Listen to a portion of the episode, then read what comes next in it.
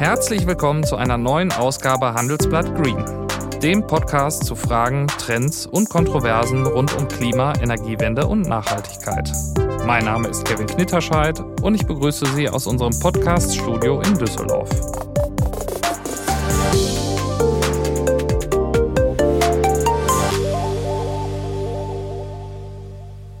Die Industrie befindet sich in einem tiefgreifenden Wandel. Früher standen Unternehmen wie RWE oder ThyssenKrupp für rauchende Schlote über dem Ruhrgebiet. Heute wird ein grünes Image für viele Unternehmen immer wichtiger. Doch wie vertragen sich Themen wie Nachhaltigkeit oder die grüne Produktion eigentlich damit, wie wir heute Produkte und Rohstoffe herstellen? Ist eine komplett grüne Industrie überhaupt möglich? Ein Beispiel, mit dem ich mich persönlich als Berichterstatter schon länger beschäftige, ist die Stahlindustrie. Auf der einen Seite lässt sich Stahl unendlich oft recyceln, ohne dass er dabei seine Qualität verliert. Das heißt, das Produkt ist eigentlich perfekt dazu geeignet, um Kreislaufwirtschaft zu betreiben. Auf der anderen Seite aber verursacht die Stahlproduktion viel CO2. Denn der Hochofen, in dem aus Eisenerz Roheisen wird, wird mit Koks betrieben. Um die Emissionen zu senken, wollen die Firmen auf Wasserstoff umsteigen. Doch die Hürden sind hoch. Und viele Fragen auf dem Weg dorthin sind noch ungeklärt. Deshalb freue ich mich, heute einen Mann vom Fach begrüßen zu dürfen, der uns vielleicht auch ein paar Antworten geben kann, die die Industrie selbst auf diese Herausforderung gefunden hat. Sein Name ist Bernhard Osburg, er ist der Vorstandsvorsitzende der Stahlsparte von ThyssenKrupp und als solcher dafür verantwortlich, den größten deutschen Stahlhersteller durch diese Transformation zu leiten. Guten Morgen, Herr Osburg. Einen wunderschönen guten Morgen, Herr Knitterscheid. Ja, Herr Osburg, mit einem Ausstoß von 20 Millionen Tonnen CO2 im Jahr ist das Stahlwerk in Duisburg einer der größten industriellen Emittenten von CO2 in Deutschland. Müssen Sie sich dafür auch manchmal rechtfertigen? Ja, rechtfertigen ist vielleicht nicht ganz das richtige Wort. Wir wissen und sind uns unserer Verantwortung da auch bewusst, dass der Prozess, wie wir heute Stahl produzieren, durch den massiven Einsatz von Kohle eben dazu führt, dass wir auch sehr hohe CO2-Emissionen haben. Sie haben die Zahl genannt. Das hat natürlich zwei Aspekte. Zum einen sind wir heute ein großer Teil des Problems. Zum anderen sind wir aber nach vorne damit auch ein sehr großer Teil einer möglichen Lösung. Und wir wollen ganz gerne Teil der Lösung werden. Dafür setzen wir uns jeden Tag ein. Sie wollen spätestens im Jahr 2050 klimaneutral produzieren. Umweltaktivisten wie Fridays for Future sagen aber, das ist viel zu spät. Gemessen am aktuellen CO2-Ausstoß wird die Welt ihr Klimabudget wahrscheinlich schon in den nächsten 20 Jahren ausschöpfen. Können Sie sich diese Zeit überhaupt lassen? Ja, ist erstmal richtig, dass das ein weiter Weg ist. Den haben wir abgeleitet auch aus den Pariser Klimazielen. Aber vielleicht, wir lassen uns diese Zeit auch gar nicht. Wir gehen ja jetzt nicht bis ins Jahr 2048 und stellen dann einen Schalter um, sondern wir müssen jetzt anfangen. Und wir sind auch, by the way, ja auch schon dabei. Wir tun schon eine ganze Menge. Wir haben eine Carbon-to-Chem-Technologie, sind wir seit 3 Jahren in der Entwicklungsphase, in Reallaborphasen, um zu schauen, was wir damit tun können. Wir blasen aktuell Wasserstoff in unsere Hochöfen anstatt Kohle. Aber eins muss auch klar sein. Unser erster Meilenstein wird das Jahr 2030 sein. Und 2030 wollen wir von den 20 Millionen Tonnen CO2 6 Millionen Tonnen einsparen. Das ist in etwa äquivalent zu 3 Millionen Fahrzeugen, Verbrennerfahrzeugen, die sie durch Elektroautos ersetzen müssten. Das ist also schon ein sehr großer Schritt. Und warum geht das vermeintlich so langsam? Es sind gigantische Industriestrukturen, die wir verändern müssen. Das ist nicht nur eine alte Anlage, wird durch eine neue Anlage ersetzt, sondern die komplette Prozesstechnologie muss ersetzt werden. Wir werden andere Massenströme haben. Wir werden, weil wir die Hochöfen nicht mehr haben, unsere Kraftwerke nicht mehr mit dem Gas betreiben können und. Wir haben eine Werksfläche von 10,5 Quadratkilometern. Das ist also ein riesiges Areal, ist so groß wie 5-mal Monaco. Und es wird seine Zeit brauchen, bis das technologisch realisiert ist. Und wir dürfen auch nicht vergessen, wenn wir Kohle durch Wasserstoff und durch grünen Wasserstoff ersetzen wollen, und das ist der Plan, dann muss es diese Medien eben auch in ausreichender Verfügbarkeit geben und das wird seine Zeit in Anspruch nehmen. Ja, Sie sagen, es ist natürlich ein großer Zeithorizont, den man da überblicken muss. Man kann aber natürlich auch umgekehrt die Frage stellen, hat die Industrie nicht viel zu spät reagiert und sich Gedanken darüber gemacht, wie sie klimaneutral werden kann? Wir wissen ja schon seit vielen Jahren, dass CO2 einer der Hauptverursacher der Erderwärmung ist und jetzt läuft uns die Zeit davon. Ja, das ist absolut richtig. Ich glaube auch insbesondere durch Paris hat sich das Bewusstsein über die Klimaveränderung nicht nur in der Bevölkerung, sondern auch in der Industrie nochmal völlig verschärft. Es ist aber auch nicht so, als hätten wir über die letzten Jahre nichts getan. Wir haben seit 1990 ja schon erhebliche Einsparungen an CO2 in den bestehenden Technologien erwirken können.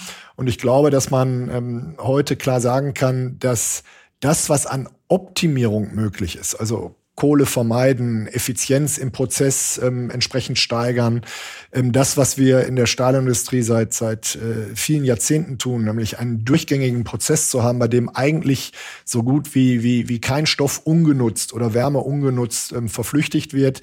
Diese Themen sind ausgereizt und deswegen können wir auch sagen, dass wir mit weiteren inkrementellen Verbesserungen natürlich diese Ziele nicht erreichen können. Und worum es jetzt geht, ist halt, dass wir die komplette Flüssigstufe eines Stahlwerks, was gigantische Investitionen sind und auch wirklich sehr, sehr große Anlagenstrukturen, die alle miteinander kommunizieren. Es sind kommunizierende Röhren, es ist ja eine Prozessindustrie, dass wir das wirklich auf eine völlig neue technologische Basis stellen. Dafür braucht es eben auch, damit es geht, braucht es eben auch neue Energieträger. Wir reden hier von Wasserstoff, idealerweise von grünem Wasserstoff. Und der muss natürlich dann auch verfügbar sein. Sonst können wir die Anlagen eben mit diesem Energieträger auch gar nicht betreiben. Europas Wirtschaft steht vor einem kompletten Umbau. Es gilt, nachhaltig und bis 2050 auch CO2-neutral zu werden. Für viele Unternehmen ist das noch ein Schreckensgespenst. Aber viele sehen darin eine unglaubliche Chance. Nur fragen sie sich, wie können wir den Wandel erfolgreich gestalten? Mein Name ist Christine Weininger, Ihre Sustainable Finance Expertin bei der Hypo Vereinsbank. Ein entscheidender Baustein auf dem Weg zur Nachhaltigkeit ist eine kluge Strategie, sowohl für nachhaltige Finanzierungskonzepte als auch für sinnvolle und nachhaltige Investitionen. Die HVB hat dafür Expertinnen und Experten. Wir wissen, wie man Umwelt, soziale und gute Unternehmensführungskriterien in eine nachhaltige Strategie für den Wandel integriert. Maßgeschneidert und passgenau für Ihre Branche und Ihr Unternehmen. Noch viel mehr dazu finden Sie auf unserer Website oder in den Shownotes. Wir freuen uns auf Sie.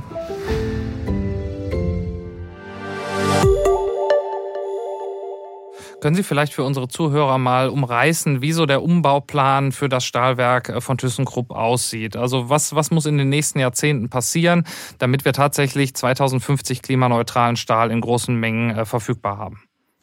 Ja, wenn wir uns das technologisch mal anschauen, dann sehen wir, dass wir heute als wesentliches Kernaggregat eines Stahlwerkes, um Eisen zu erzeugen, sogenannte Hochofen betreiben. In einem Hochofen wird Erz, das ist ein eisenhaltiges Gestein, eingesetzt. In diesem Gestein gibt es auch eine ganze Menge an Kohlenstoff, den möchte man hinterher im Stahl, im Fertigprodukt nicht haben, weil Stahl sonst spröde wird.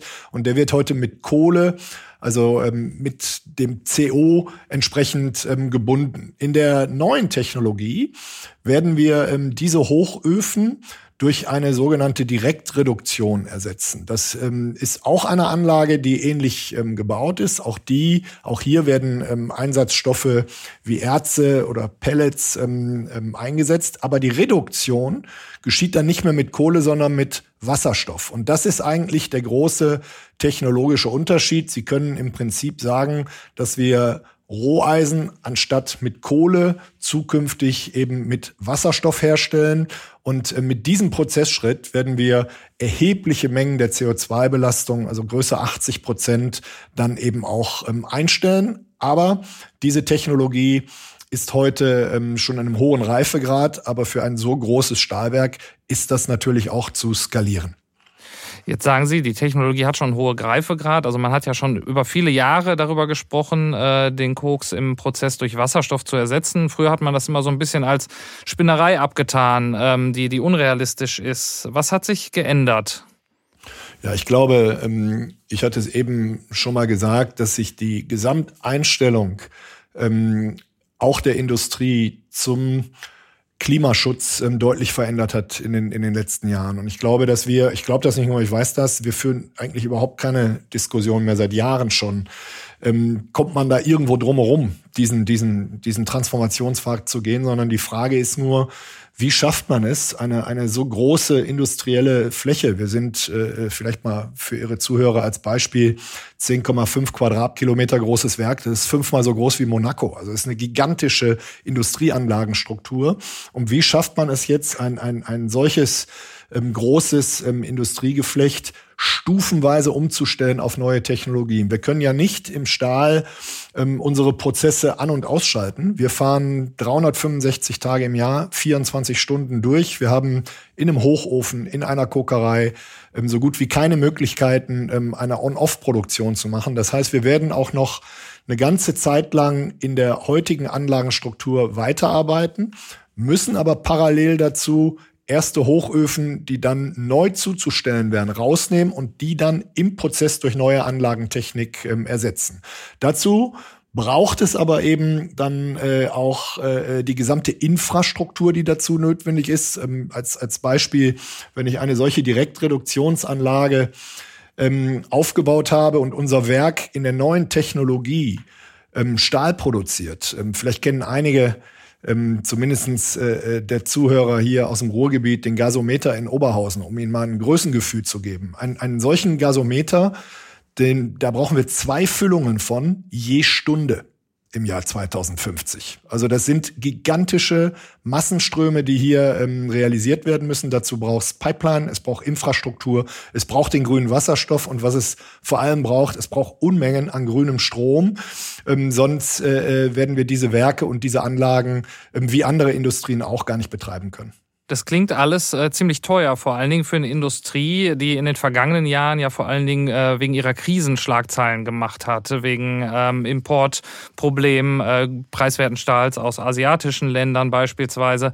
Wie kann man diese Transformation finanzieren bei so einem angespannten Budget?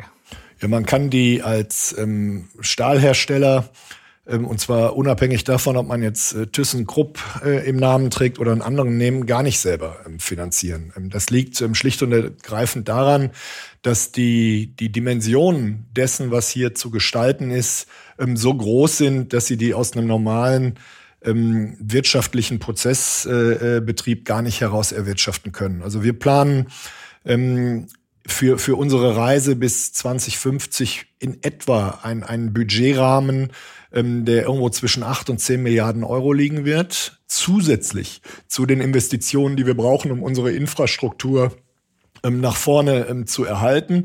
Und das ist nur der Aufwand der Anschaffungskosten.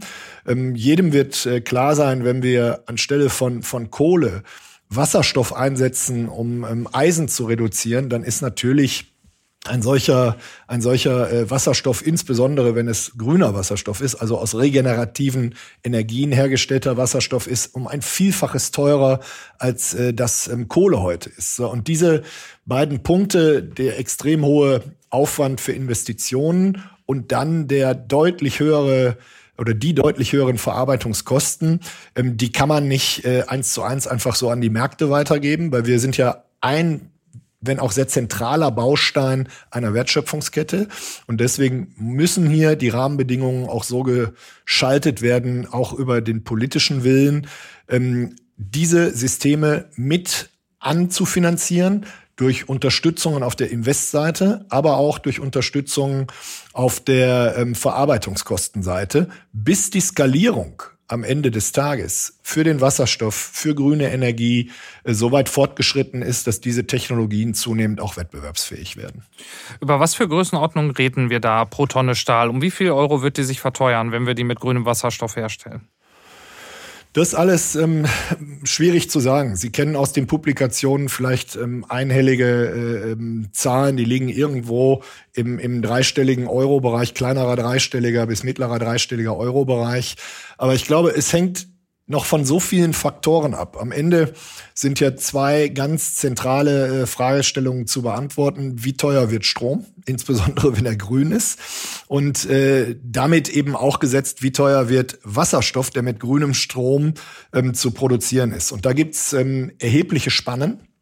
Deswegen kann auch heute keiner sauber sagen, wie das auf der Kostenbilanz aussieht. Und das ist genau auch eins der Kernprobleme. Wenn Sie das nicht wissen, dann haben Sie natürlich auch große Probleme, eine Investitionsrechnung so zu machen, dass Sie als Unternehmen auch die Chance haben zu schauen, ist das, was wir hier vorhaben, eigentlich am Ende des Tages auch wirtschaftlich? Und natürlich sind wir ein Wirtschaftsunternehmen und müssen darauf achten, dass die Gelder, die wir investieren, entsprechend auch den Mehrwert erzeugen, dass wir damit unsere Zukunft gestalten können. Und deswegen braucht es eben auch klare politische Zusagen und auch klare politische Rahmenbedingungen, damit man diese, wir nennen es Planungssicherheit, was wird denn was kosten, wie wird mit Strom umgegangen, auch im Rahmen eines Stahlwerks, ist der EEG befreit, ist er das nicht, wer trägt die ganzen Themen, es gibt sehr viele Fragen und hier müssen wir jetzt auch zeitnah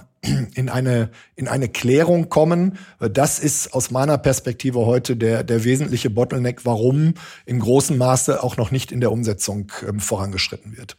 Aber wenn ich jetzt mal den niedrigen dreistelligen Euro-Bereich nehme und das vielleicht auf ein Auto umrechne, wo, sagen wir mal, der Einfachheit halber eine Tonne Stahl verbaut ist, das vielleicht um 300 Euro teurer wird. Das klingt jetzt für mich erstmal nicht nach so viel. Was für Rahmenbedingungen stellen Sie sich denn da vor, um da Planungssicherheit auch für Ihr Unternehmen zu bekommen? Also es klingt, wenn man die Rechnung jetzt so einfach macht, bei einem Auto tatsächlich nicht für so viel, aber man muss aufpassen, dass man die Beträge nicht in Relation setzt, einfach nur zu den Kosten eines Autos, sondern sie müssen diese Beträge in Relation setzen zu den Margen der Autoproduzenten. Und da ist ein dreistelliger Eurobetrag schon eine ganz, ganz, ganz erhebliche zusätzliche Kostenbelastung.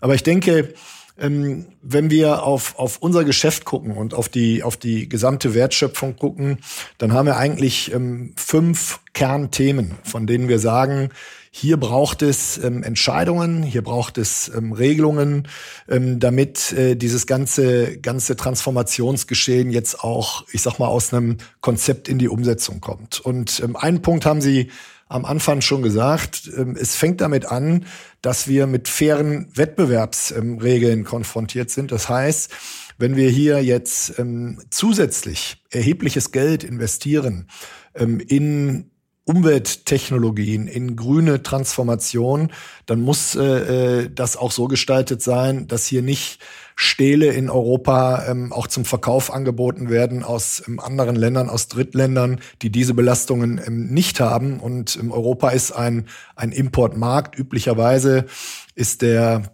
Marktanteil der Importe hier in etwa bei 20%. Und da können Sie schon sehen, wie groß dieses Thema eigentlich ist. Das heißt, es braucht einen verlässlichen Schutz, der nichts mit Subventionen oder mit Protektionismus zu tun hat, sondern einfach damit, dass wir auch am Ende des Tages mit unseren internationalen Wettbewerbern im gleichen Stadion spielen dürfen und nicht gehandicapt sind durch Umweltmaßnahmen, die hier nur in Europa oder in Deutschland zum Tragen kommen.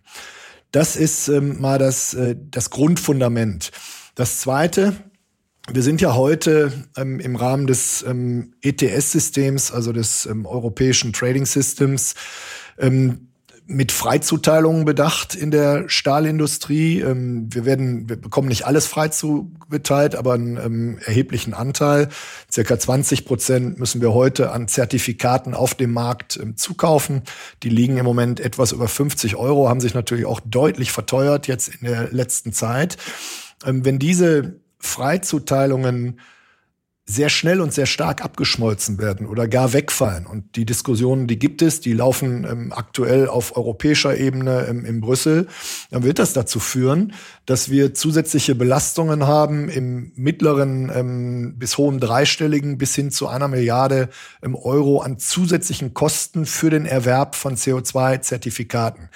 Wenn wir dieses Geld aufwenden müssen, dann entzieht uns das eben schlicht und ergreifend auch einfach die Liquidität, die wir brauchen, um dann eben auch in die Transformation entsprechend investieren zu können. Und deswegen ist das ein zweiter Baustein, bei dem es sehr, sehr wichtig ist, dass hier auch gerade die deutsche Politik sich extrem stark dafür einsetzt, dass hier mit Augenmaß gehandelt wird und dass es vielleicht, wie in anderen Industrien, in der Autoindustrie gibt's das zum Beispiel, auch besondere Entlohnungssysteme gibt. Das heißt, wenn investiert würde in grüne Technologie, dann wird das größer als der Faktor 1 angerechnet auf Zertifikate.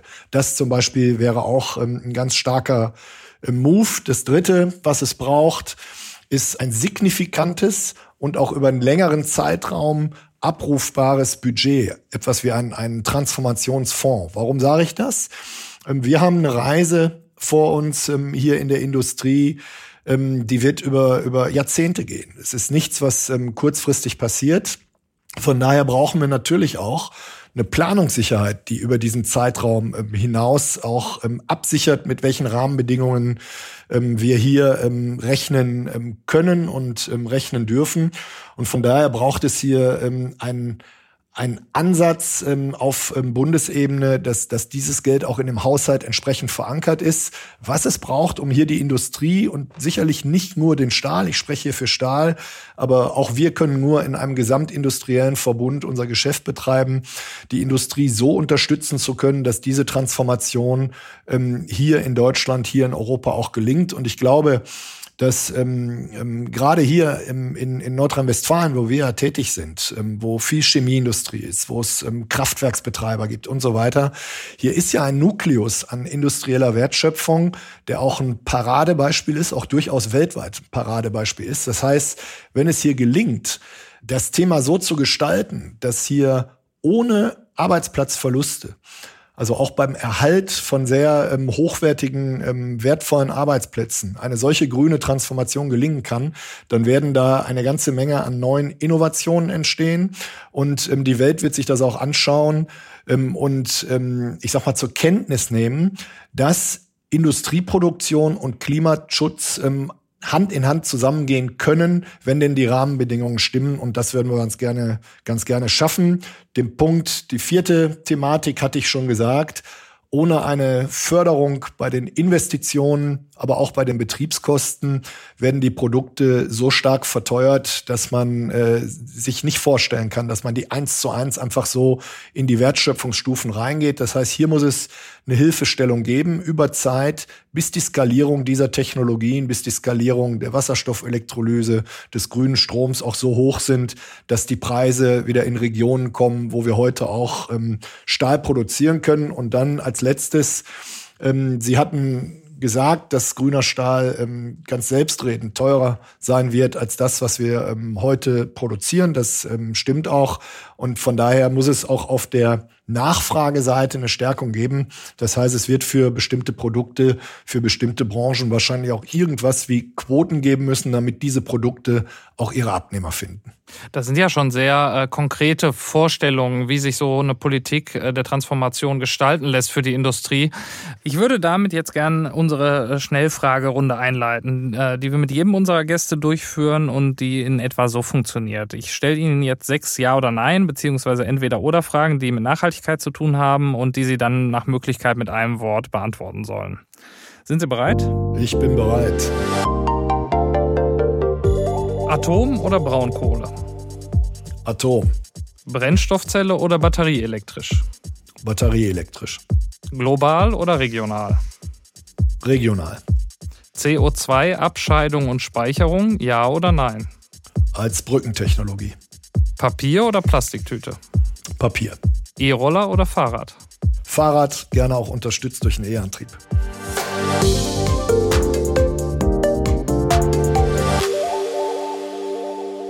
Ich fand ganz interessant, Sie haben sich für batterieelektrisch entschieden. Fürchten Sie die Konkurrenz der Autofahrer auf dem Wasserstoffmarkt? Ganz ehrlich, tief in meinem Herzen fürchte ich schon eine Konkurrenz um grünen Wasserstoff, ganz sicherlich.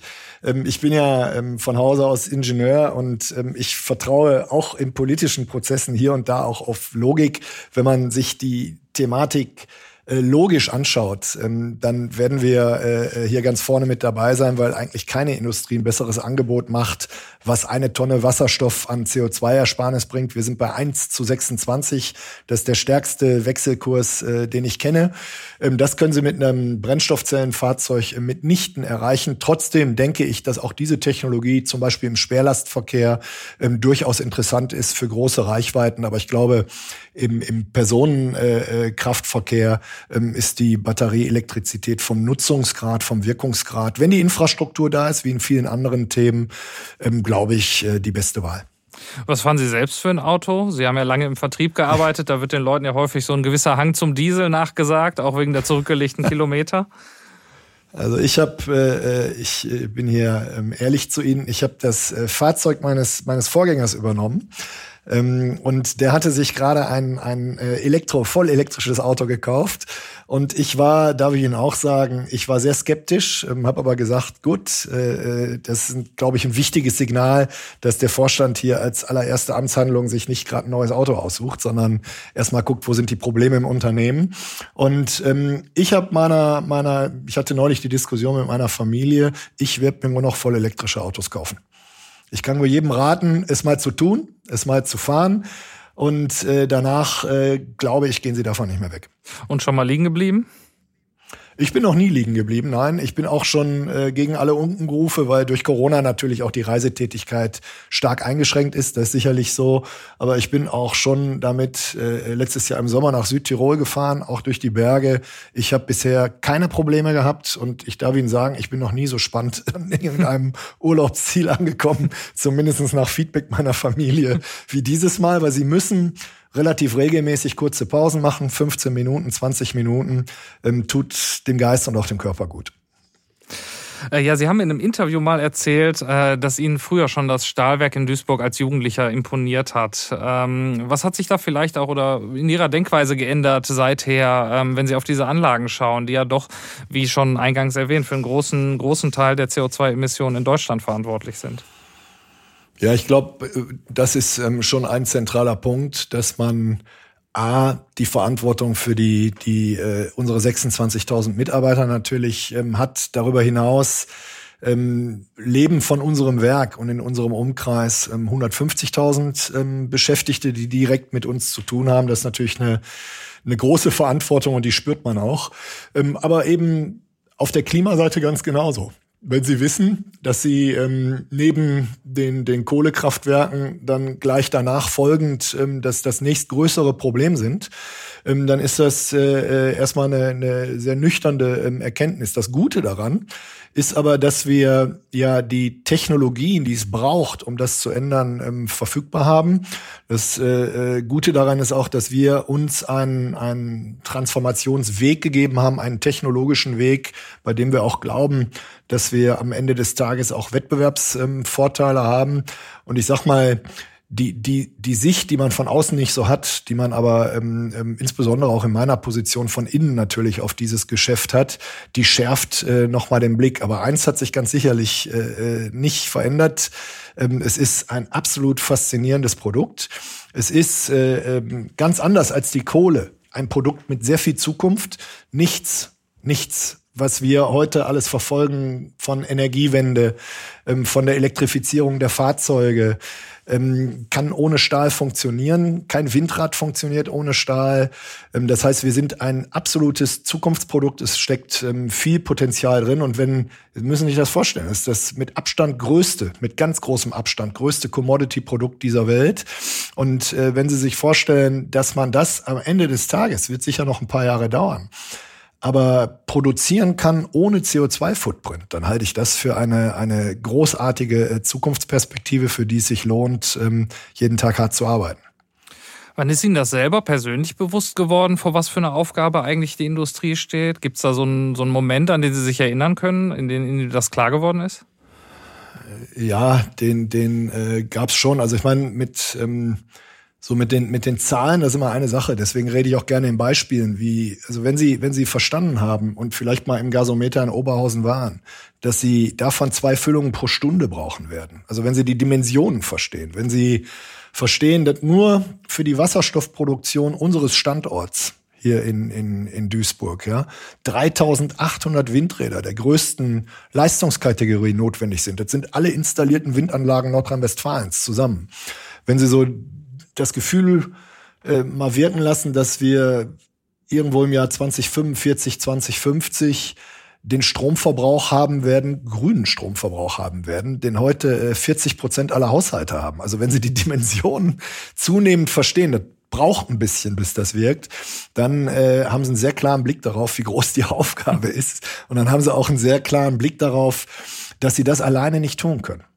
Nie und nimmer. Es braucht hier ein wirkliches Netzwerk in der Industrie, in der Politik, mit den Gewerkschaften gemeinsam. Aber nochmal, ich glaube, dass es für unser Land, insbesondere auch für die Region hier in Nordrhein-Westfalen, auch eine historische Chance ist, das anzugehen. Und deswegen bin ich auch voller Zuversicht, dass das ein erfolgreicher Weg sein wird. Und wenn Sie dann in 30 Jahren über das Gelände in Duisburg gehen, wie wird es dann aussehen?